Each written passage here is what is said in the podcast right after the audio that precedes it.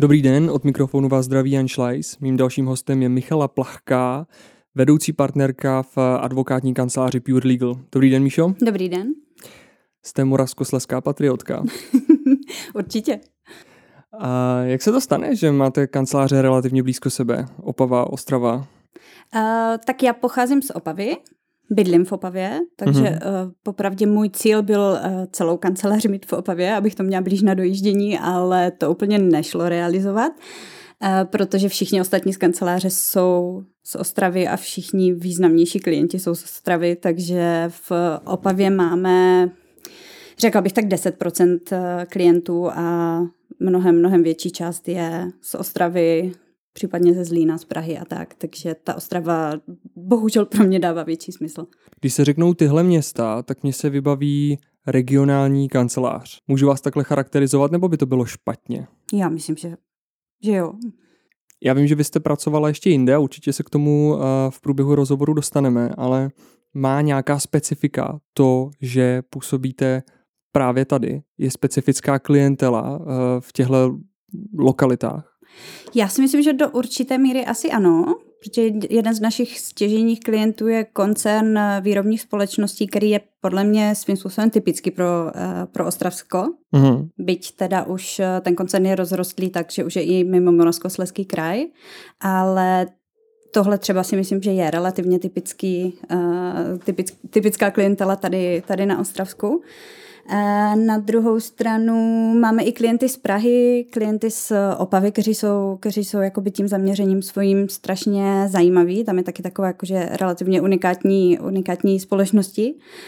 Takže jako v tomhle směru si myslím, že částečně je to určitě, určitě specifické pro Moravskoslezský kraj, ale jinak děláme hodně běžné korporátní právo, fúze, akvizice, si myslím, že je všude, všude relativně podobné. Takže ty případy nejsou úplně, nebo případy, zakázky řekněme, nejsou úplně specifické vzhledem k tomu regionu.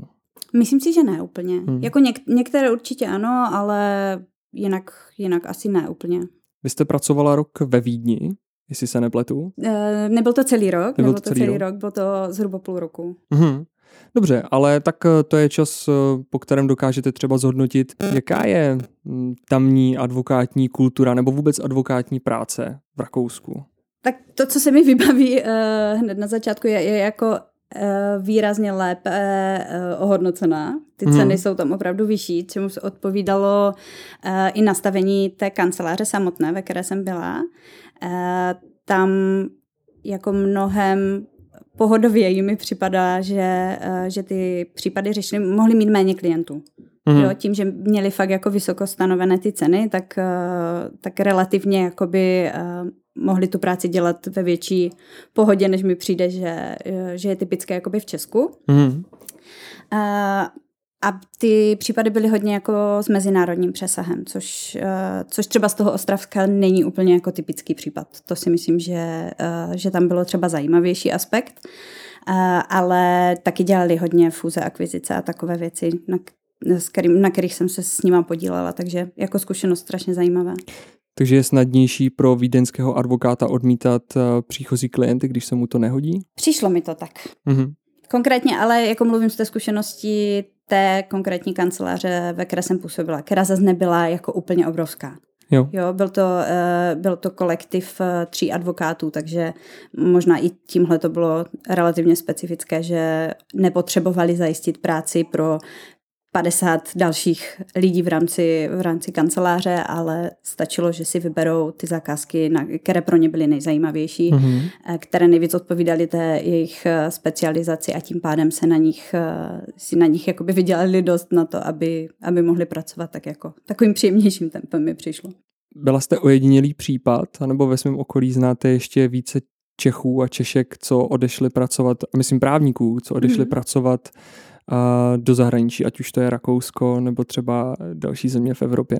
Uh, popravdě asi neznám nikoho jiného, když o tom přemýšlím. Uh, nicméně si myslím, že to má svůj důvod. Ono, zrovna ta právničina je strašně specifická v tom, uh, že je navázaná prostě na ten, na ten konkrétní, v podstatě Určitě. i stát, jenom ve kterém se člověk jakoby dostudoval, ve kterém to platné právo nějakým způsobem zná.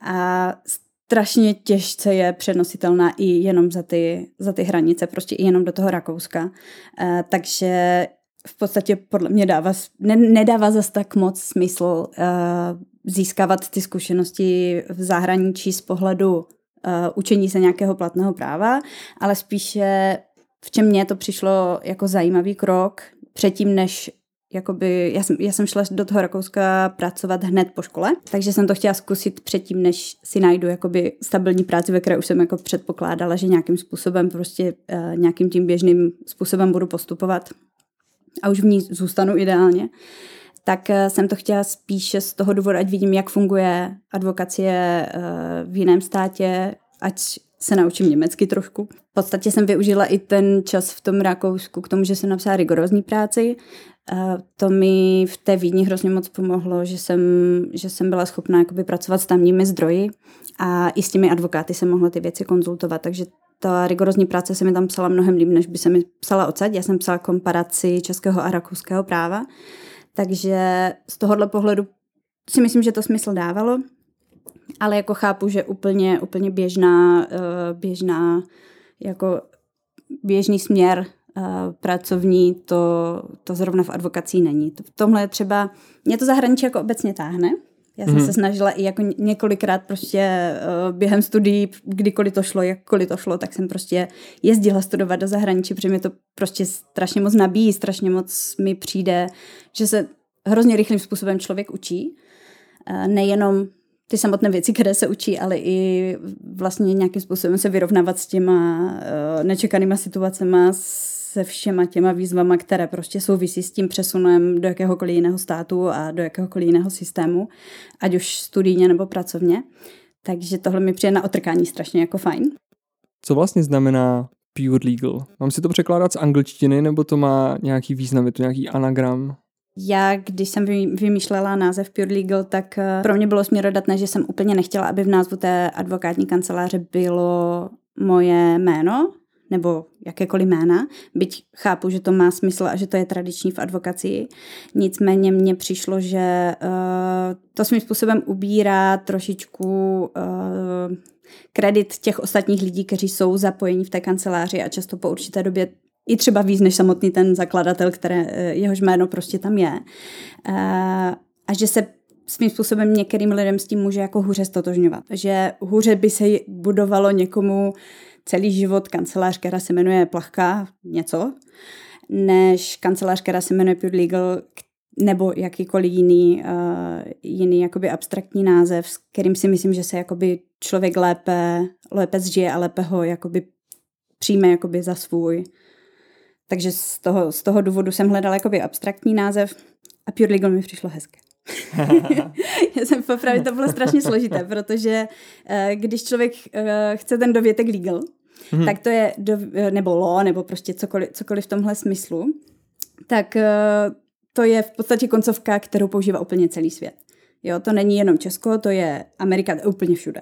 Takže jakoukoliv prostě, jakékoliv spojení, které jsem vymyslela nebo které mě napadlo, tak už existovalo. Takže to bylo jako relativně složité najít něco, kde by to nebylo zaměnitelné třeba s jinou kanceláří.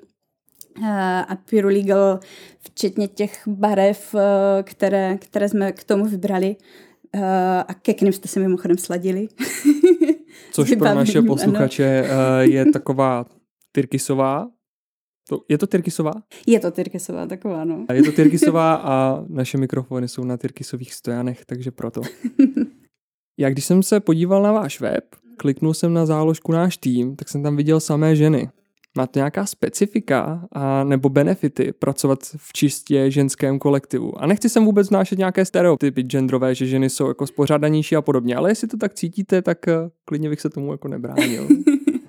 Uh, ono to není vůbec cílené. Jako to, že zatím, zatím Pure Legal jsou, uh, jsou samé ženy, není, není cílem, ale vyplynulo to z toho, že prostě kdykoliv jsme někoho do týmu hledali, tak prostě zrovna v tu dobu byla vždycky nejlepší prostě ženská. Mm-hmm. Jo, není to, uh, není to cíl a určitě jako teď třeba hledáme novou posilu do týmu, hledáme ideálně advokáta a jako strašně ráda bych, kdyby jsme našli schopného, schopného chlapa, aby, aby ten tým doplnil, protože si myslím, že uh, tak, jak říkáte, že ty specifika svým způsobem jako platí, ty genderové stereotypy do jisté míry platí. Že jsou ženy pečlivější a tak dále? Uh, oběma směry, jo, mm-hmm. jako ať, ať už se bavíme, že prostě jako přístup k právu i k práci, i způsob myšlení uh, si myslím, že je různý člověk od člověka, ale svým způsobem jako si myslím, že ten uh, chlapský i ženský element je strašně fajn mít zastoupený. Uh-huh. Každý přemýšlí jiným způsobem, každého napadají jiné věci, každý je šikovný, schopný na jinou část té práce a myslím si, že je strašná škoda mít čistě pánskou kancelář, stejně jako je strašná škoda mít čistě ženskou kancelář, že jako obě ty, uh, obě ty pohlaví mají strašně moc co nabídnout a určitě, určitě doufám, že brzo, brzo tady tohle prokletí prolomíme. Není to cíl.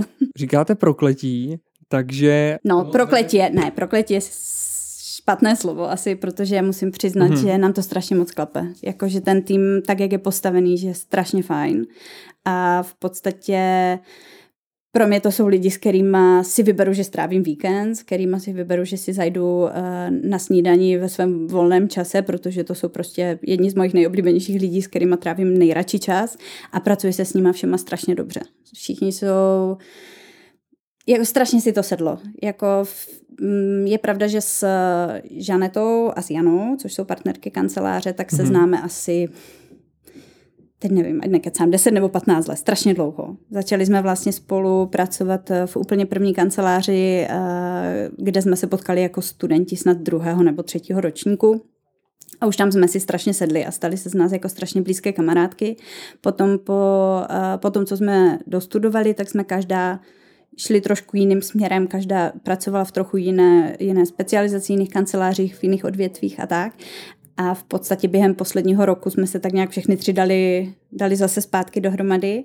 A je to do jisté míry něco, co jsme už před těma, eh, nevím, 15 lety plánovali od začátku. My jsme si vždycky říkali, hned jak jsme se potkali, jsme říkali, tak a jednou prostě, až vyrosteme, až budeme velké, tak budeme mít svoji vlastní advokátní kancelář. Takže jako pro nás to je svým způsobem jako plnění snu, to, že, to, že spolupracujeme. Uh, trošičku jsem se toho bála, aby, aby jsme nezjistili, že tenkrát se nám spolupracovalo dobře a teď už to nejde, protože z nějakého důvodu prostě každý, každý třeba budeme mít úplně jiný styl práce, jiné představy uh, a aby nám to nenarušilo to přátelství, které celou tu dobu jakoby mm, se vídáme pořád, jako jsme, jsme spolu pořád, je to strašně fajn, ale nestalo se to. Jako i pracovně nám to strašně moc chlape, včetně všech dalších lidí, které, které v tom týmu máme, tak je to strašně fajn. Takže jako prokletí určitě ne, ale určitě to není, není cíl a není to něco, co bychom jako dlouhodobě potřebovali udržet, že jako je to ryze ženská kancelář. Takže to mi přijde, že je to spíš o jednotlivých osobnostech, než úplně o tom, o tom genderu. Určitě, určitě. My třeba, když jsme přijímali uh, koncipientku naší, Sandru, uh, tak jsme se strašně moc rozhodovali, byla tam strašně fajn uh, kluk a, a Sandra a ten poslední výběr fakt byl jako mezi, mezi nima dvěma a Sandra byla prostě jenom trochu pro nás v tu chvíli jakoby uh, odborně a personálně zajímavější a byla, musím přiznat, že to byla jako super volba, že Sandra je taky strašně pečlivá, strašně šikovná, strašně fajn jakoby k nám zapadla, takže nikdy jsme nelitovali, ale už tenkrát to mohlo jít jiným směrem, jenom hmm. prostě vždycky, když na to přišlo, tak zrovna v tu chvíli byla, byla ta holka uh, jakoby tou lepší volbou, ale já pevně doufám, že se nám to brzo podaří, podaří prolomit. Míšo, jaký máte e-mail, kdyby někdo poslouchal? Plachka zavináč purelegal.cz Takže plachka zavináč purelegal.cz Mně přijde to, o čem mluvíte, že je typické pro moderní advokaci. A tím jako nemyslím, že používáte Teamsy nebo nějaký jiný komunikátor a jste moderní v tomhle slova smyslu, ale že je tam jako hodně ten lidský prvek a to, že ti zaměstnanci v podstatě nejsou jenom pro vás nějakým lidským zdrojem. Co pro vás znamená moderní advokacie? V podstatě asi svým způsobem to, co, to, co říkáte. Jak když, když jsem přemýšlela o tom, jakým směrem v té advokací se vydat, jestli jako usilovat o nějaké začlení do nějakého velkého týmu, nějaké větší advokátní kanceláře, nebo to zkusit dělat po svém, eh, tak eh, jsem si strašně zkoušela na začátku definovat to, to svoje proč. Tak jako by člověk asi na začátku, Simon na začátku Sinek, měl. Přesně tak. Proč. Simon Sinek je můj oblíbený. Tak a když jsem jakoby nad tím přemýšlela, tak moje proč bylo uh, hrozně moc souviselo s tím, s tím týmem jako takovým. Uh, klienti, klientům chceme dodávat, uh, a doufám, že to děláme, uh, prvotřídní právní služby, chceme, aby prostě jsme za ně mysleli kdekoliv oni si zrovna na něco nespomenou, aby, aby prostě jsme mysleli dopředu na věci, které by oni mohli potřebovat a aby ta spolupráce s náma pro ně byla co nejlepší a co nejpřínosnější. Ale v obrovské míře pro mě je důležité to, ten tým, s kterým pracujeme. To, mm. s mhm. kým se vydáme každý den, s kým trávíme, protože my v té práci fakt trávíme strašně moc času. A je strašně důležité pro mě být s lidma, se kterými nám je fajn, se kterými se zasmějeme, se kterým, na které se můžu spolehnout, když jim předám nějakou práci, tak vím, že prostě bude uh, jakože na to nezapomenou, že to neudělají špatně a že to bude prostě na, na prosté maximum eh, toho, jak, to, jak, jak ta práce odvést jde.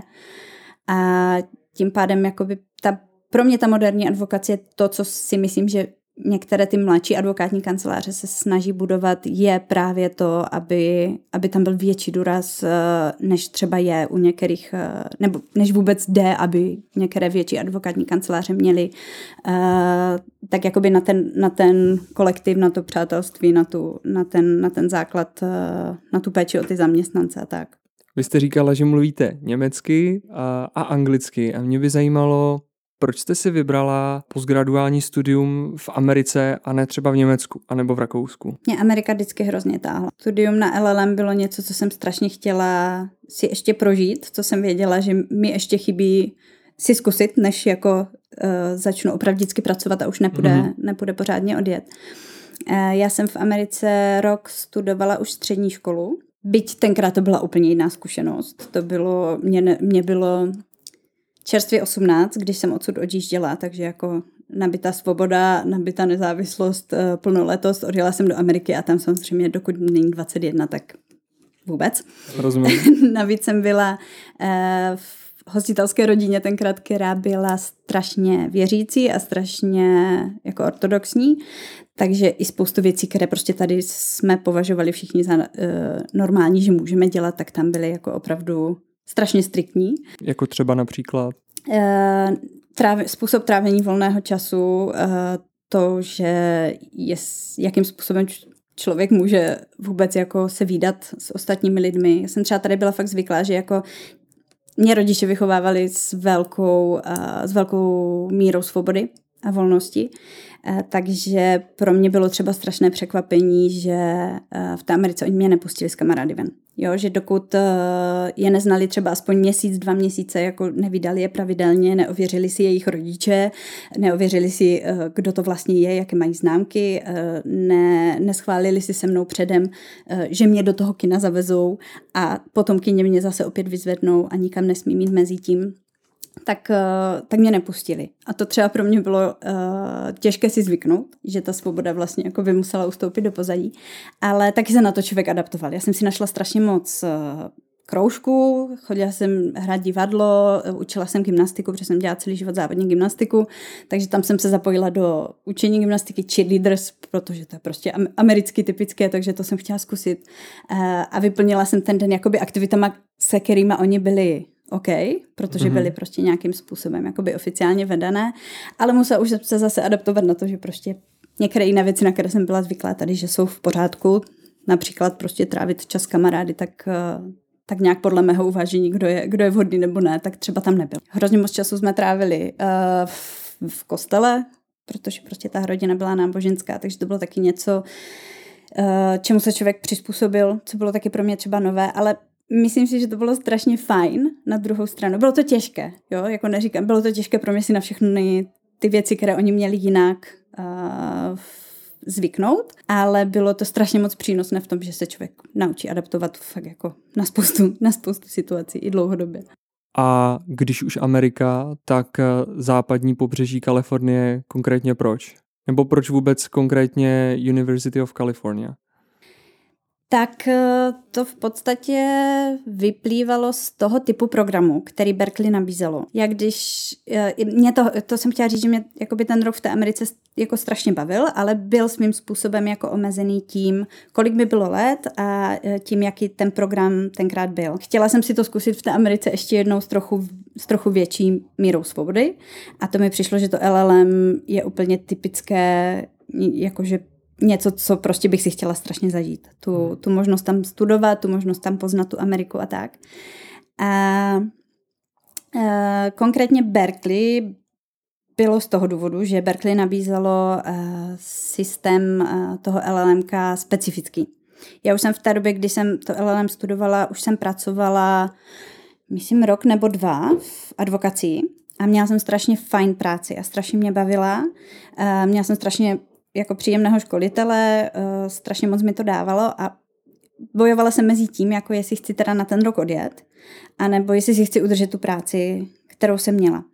Uh, tenkrát jsem dala přihlášky na několik různých škol a finálně jsem se rozhodovala mezi Kolumbijskou univerzitou v New Yorku, eh, která má typicky ten program na celý jakoby jeden školní rok a právě Berkeley, kde jsem se přihlásila na, oni mají takzvaný professional track, který se stává z toho, že člověk tam nejede na celý rok v kuse, ale jede vlastně na semestr a ještě takový jako zhuštěný, trošku zkrácený. To, mm, bylo to od května do, myslím, začátku září, jestli nekecám. Uh, takový nějaký tři, tři nebo čtyřměsíční prostě zhuštěný intenzivní semestr, pak je jako zase v práci, přes rok a pak jede ještě jednou na to samé, na ten druhý semestr, jakoby později.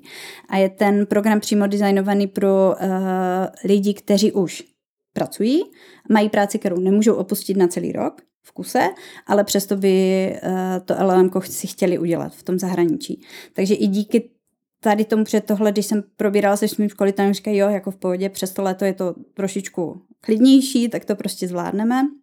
Pracovala jsem na dálku přes to léto a tím pádem jsem vlastně ani nemusela jakoby v té práci končit, což bylo, což bylo pro mě strašně, strašně velký benefit. A navíc eh, tím, jaký to byl program, tak eh, přitahoval strašně zajímavé lidi. V běžném, v běžném tom ročním LLM je i třeba spousta uh, lidí, kteří jsou teprve na začátku té kariéry, to znamená, jakoby dostudují uh, ve své zemi magistra, a jdou na to LLM do zahraničí si ještě udělat. A tady tenhle program vyloženě jakoby přitahoval lidi, kteří už mají něco za sebou, uh, už mají nějakou práci, kterou prostě nemůžou opustit, protože je tak skvělá, důležitá nebo cokoliv.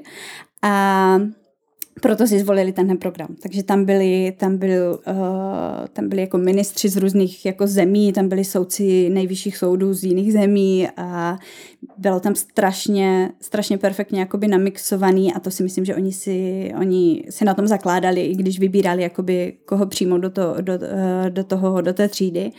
Uh, tím se pišnili, že jako byl zastoupený v té třídě prakticky celý svět. Mm-hmm. Jo, že fakt jako z každého státu se snažili přijmout jenom pár lidí, eh, tak aby tam měli jakoby co nejlépe namixované, jak uh, jako státní zprávo, advokacie, prostě všechny možné, uh, všechny možné jakoby právní obory, tak i, tak i jakoby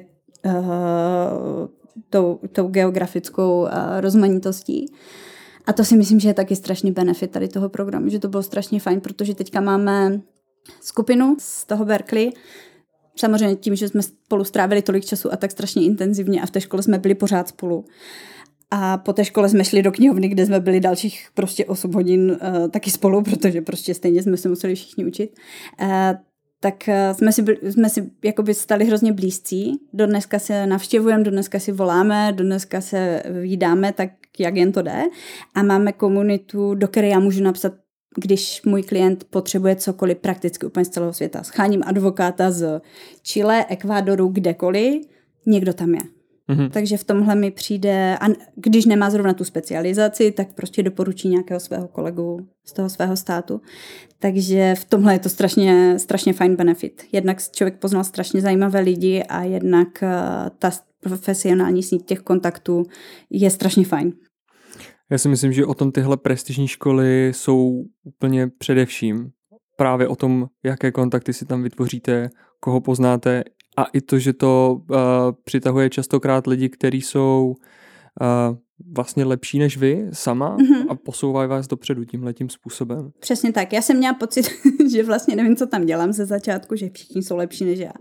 Ale to bylo, to je strašný benefit. Jako já jsem měla k komu zlížet, já jsem se měla od koho učit a i v těch hodinách eh, člověk strašně rychle pozná, jak všichni přemýšlí a jak jsou všichni chytří a tím tím spíš jako ho to dokope k tomu, že prostě se připravuje, že si načte co nejvíc může a uh, snaží se z toho, z těch hodin a z toho programu vytřískat úplné maximum. Takže tohle bylo jako fakt strašně fajn. Je to těžké takový program vystudovat? Já si myslím, že je tam těžší se dostat, než to vystudovat, popravdě. Mm-hmm.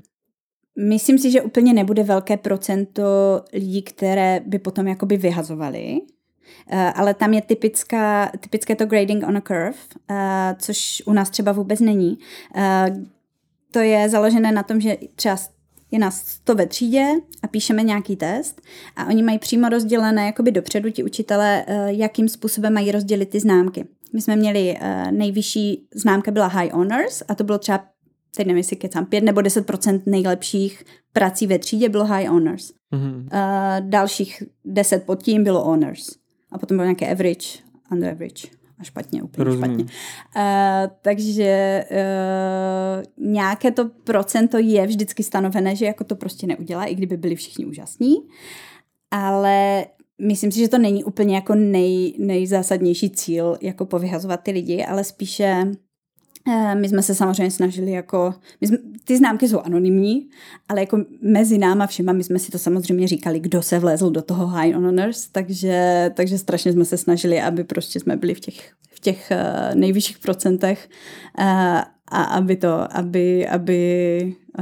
nám to šlo, aby jsme si z toho, z toho programu jakoby odnesli co nejvíc. Takže nemyslím si, že je těžké jako ho vůbec dokončit. Myslím si, že trošku těžké se tam dostat, když, protože to byl proces, to byl monster proces, jako ta příprava na ty přihlášky a všechny ty věci, které člověk musí absolvovat, co všechno jim musí dodat, tak, byl, tak to bylo relativně časově náročné, protože tam člověk musí psát různé eseje a musí sehnat spoustu doporučujících dopisů od důležitých lidí a uh, spoustu takových věcí, jo, TEFL, zkoušky. Jasně, jazyková zkouška Přesně pro naše tak. posluchače, kdybyste nevěděli. Hraje tam eh, velkou roli prospěch, to, co si vlastně nesete sebou z vašeho domácího magistra? Nebo prostě z předchozího studia? Nevím, do jaké míry obrovskou roli, ale roli to určitě hraje. Mm-hmm. Překládali se, eh, do, dokládali jsme tam jakoby přeložené ty uh, transcripts uh, se známkama. Výpis známek, jasně. Mm-hmm, mm-hmm. Takže jako určitě nějakým způsobem to roli hraje. Přišlo mi fajn, že na rozdíl od toho, jako jak, jak jsou přijímací zkoušky na české školy, tak mi přišlo fajn, že to je mnohem víc holisticky pojaté. Že oni se nezajímali jenom o to, jaké mám známky, ale chtěli vědět, jakým způsobem umíme argumentovat, jakým způsobem umíme uh, právně myslet, uh, co si o nás myslí jako naši učitelé nebo lidé, s kterými pracujeme a tak, co děláme za mimoškolní aktivity, v jakých projektech jsme se třeba angažovali a tak. A z toho celého si udělali obrázek a z toho si vybírali koho do toho programu budou chtít. Což mi přijde mnohem víc vypovídající, než když u nás to je někdy fakt jenom o nějaké jedné zkoušce, která se prostě člověku buď povede nebo nepovede, podle toho, jak mu sednou nebo nesednou otázky. A ve chvíli, kdy tohle je jediný ukazatel eh, toho, jestli ho na tu školu přímo nebo ne, tak mi to přijde málo, popravdě. Takže tady v tom mi to přijde zajímavější přístup, byť chápu, že je prostě náročnější. Vy jste říkala, že jste s těmi spolužáky trávili hodně času v knihovně, protože to studium je náročné a zhuštěné eh, v tomhle případě toho professional track. Jak se tam eh, ukončují předměty? Co si pamatuju, jsme neměli v podstatě skoro žádné jakoby ústní zkoušení, to tam je jako minimálně. Eh, měli jsme jako různé oral presentations, když byly třeba předměty, které se jako zabývaly buď jako vyjednávacíma schopnostma, nebo prostě mood courts, takové ty jako simulovaná soudní jednání, to byl přímo taky předmět.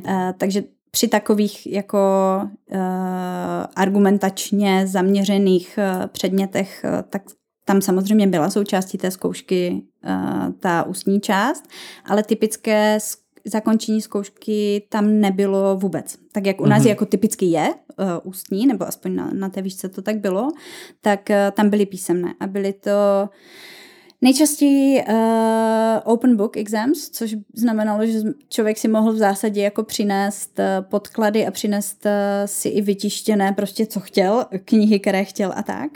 Což je něco, co mi ze začátku přišlo, jako že to je úplně jako skvělé, že to je tak strašně, to bude tak strašně jednoduché, protože ten způsob, kterým uh, probíhají zkoušky v Česku, tak kdybychom si mohli v Česku přinést prostě cokoliv, co chceme za zákony, za knihy, tak ty zkoušky jsou v zásadě jednoduché, protože to je přesně to, ano. z čeho nás zkouší.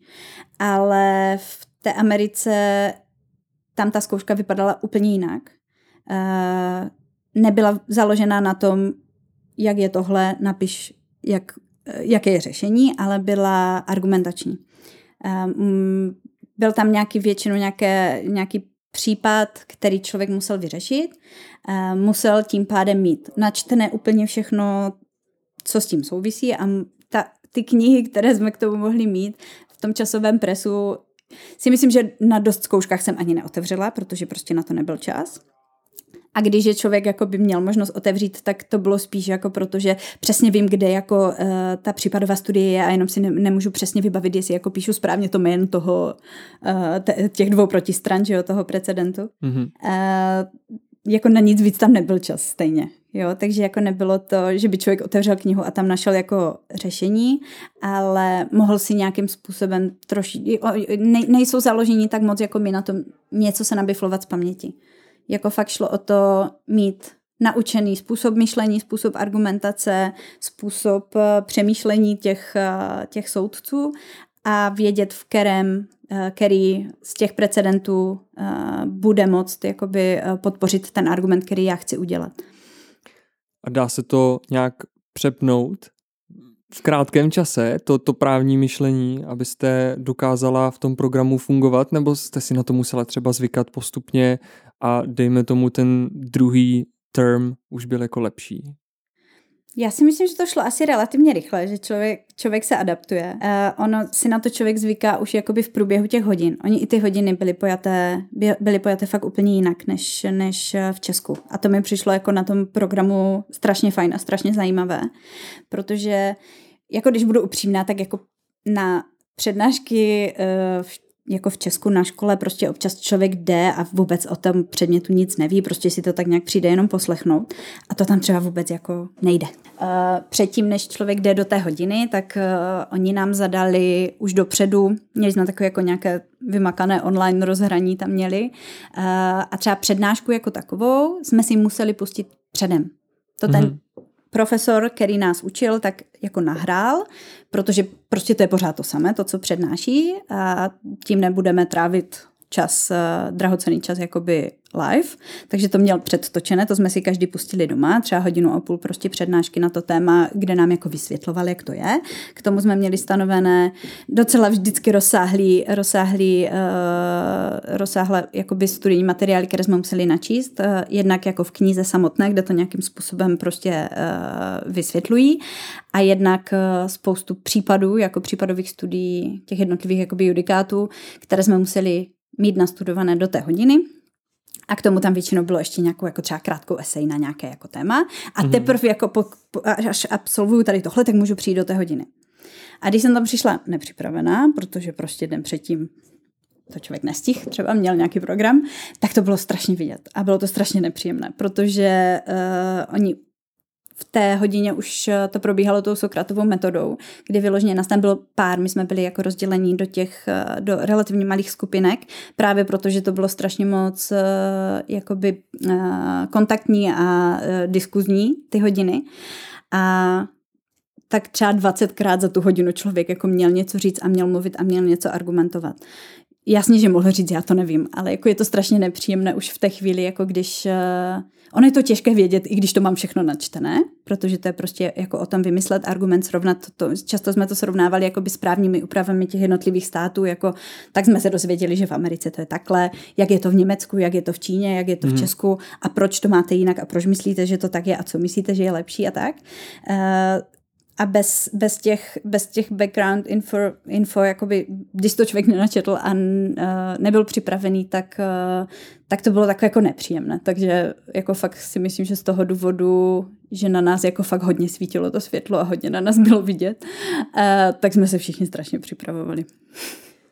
Já už jsem v podcastu měl jednoho hosta, který studoval v Chicagu a on říkal, že je to tam považováno za ostudu, když člověk se nepřipraví jo. a neví. Přesně tak, přesně tak to, bylo, tak to bylo vnímané a tak jsme to v podstatě i my vnímali, protože člověk jako už úplně jako neposoudí, jestli, jestli řeknete 20krát nevím, protože prostě vám to jako nemyslí, takže to neumíte vymyslet, anebo protože jste si to nenačet. A ono to je v podstatě jedno, působí to stejně. Takže a tím, že tam byli jako fakt tak strašně chytří lidi, tak eh, z mého pohledu třeba já jsem tam byla úplně v podstatě na začátku jako pracovní kariéry a tam byli lidi, kterým bylo třeba 50 a už toho za sebou měli strašně moc a byli strašně jako chytří a měli za sebou prostě roky na nejvyšších soudech různých eh, zemí a tak.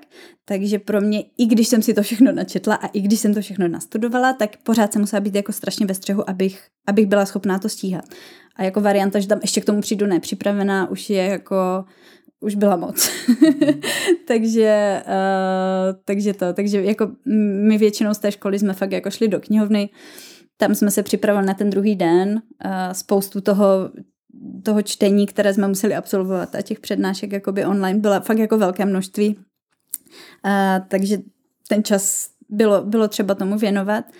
A potom se samozřejmě šlo někam společně utužovat kolektiv. Takže jako, uh, jako zážitek to bylo strašně, strašně super.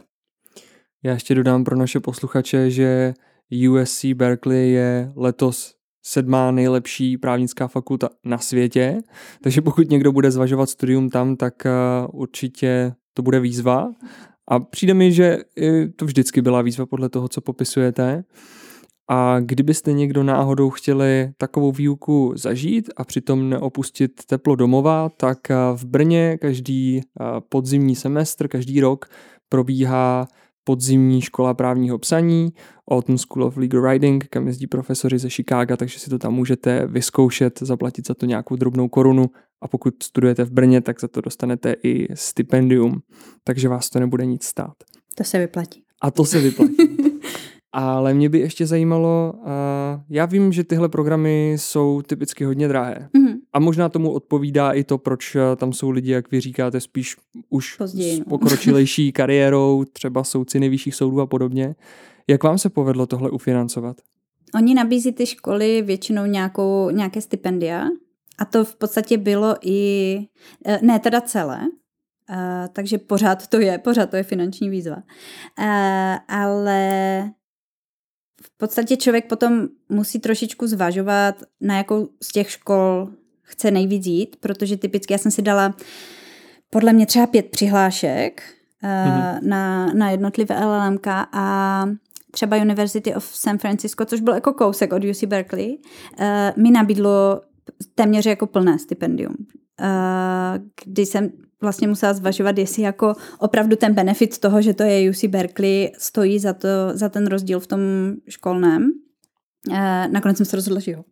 uh, I z toho důvodu, že uh, UC Berkeley mi umožnilo vlastně nepřijít o tu práci, pracovat nějakou dobu na dálku a nechat si, nechat si tu práci tím pádem, jako zase ta finanční stránka se na druhé straně tímhle jakoby vyrovnala.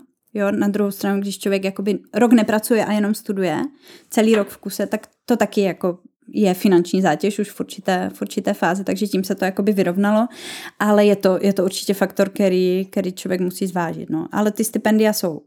Takže eh, jako typicky, když se člověk jako uh, smíří s tím, že to třeba nebude úplně ta jeho nejvysněnější škola, mm-hmm. uh, tak si myslím, že i, že i s plným stipendiem nebo s nějakým jako poměrně zajímavým stipendiem to jde zkombinovat docela dobře. Ještě by mě zajímalo, jak se dá jednak studovat poměrně náročný program a jednak pracovat, když jste vlastně vzdálená 9 hodin. Já nespím moc. ne, je to, jako bylo, bylo to strašně náročné.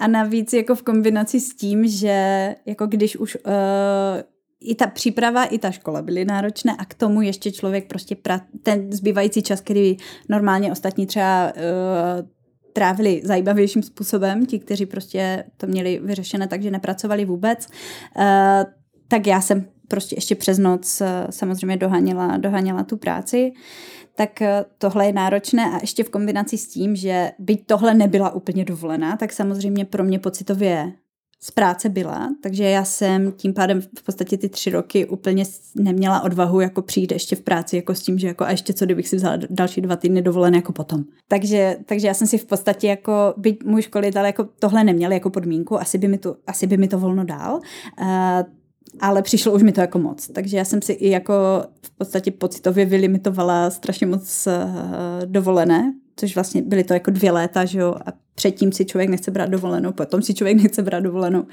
Takže jako bylo to relativně náročné, ale jako šlo to skloubit. Tím, že to, když to člověka baví, když je to něco, co chcete, tak, eh, tak to jde. Ale jako, že by to bylo na, úplně na pohodu a snadné a se spoustou spánku a se spoustou volného času, tak to úplně ne. No. Je v tomhle studiu ještě nějaký další benefit, který se eh, jako přímo promítá do vaší kariéry? A nebo je to spíš o tom, že vás to obohatilo jako člověka a cítíte se třeba lepší? ne, nemyslím jako lepší než, než ostatní lidé, ale myslím prostě lepší, než když jste tam přišla.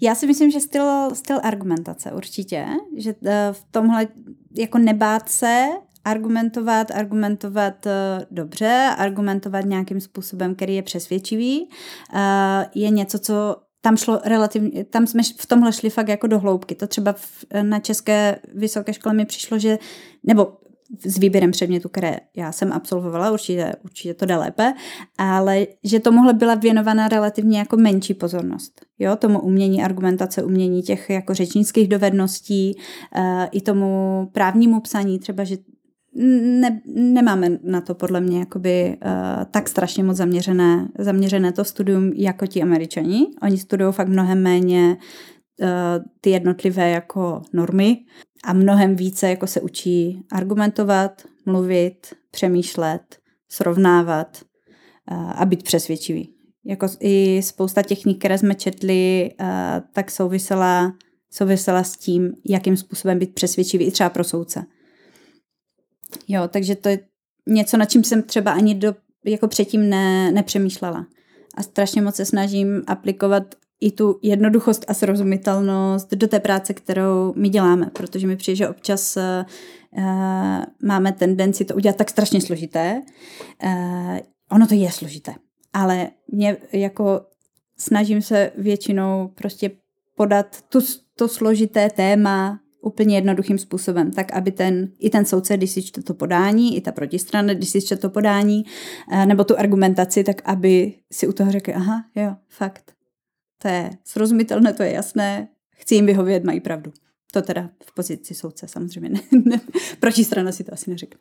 Ale uh, tady tohle jakoby jasnost uh, a srozumitelnost a argumentace, tohle mi přijde, že je něco, co tam co tam bylo strašně jako hezky podané, hezky vysvětlené a na co se tam klal velký důraz, což mi přišlo strašně fajn. A je to aplikovatelné i do českého práva. Jo, že spousta, já nevím, já jsem tam měla předmět eh, fúze a akvizice, tak tam jsme strašně moc jako probírali přesně, jak to je v té Americe, prostě uh, s, těma, s těma jednotlivýma jako normama a pravidlama a jak se to dělá a tak. A to je samozřejmě něco, co tady úplně nevyužiješ.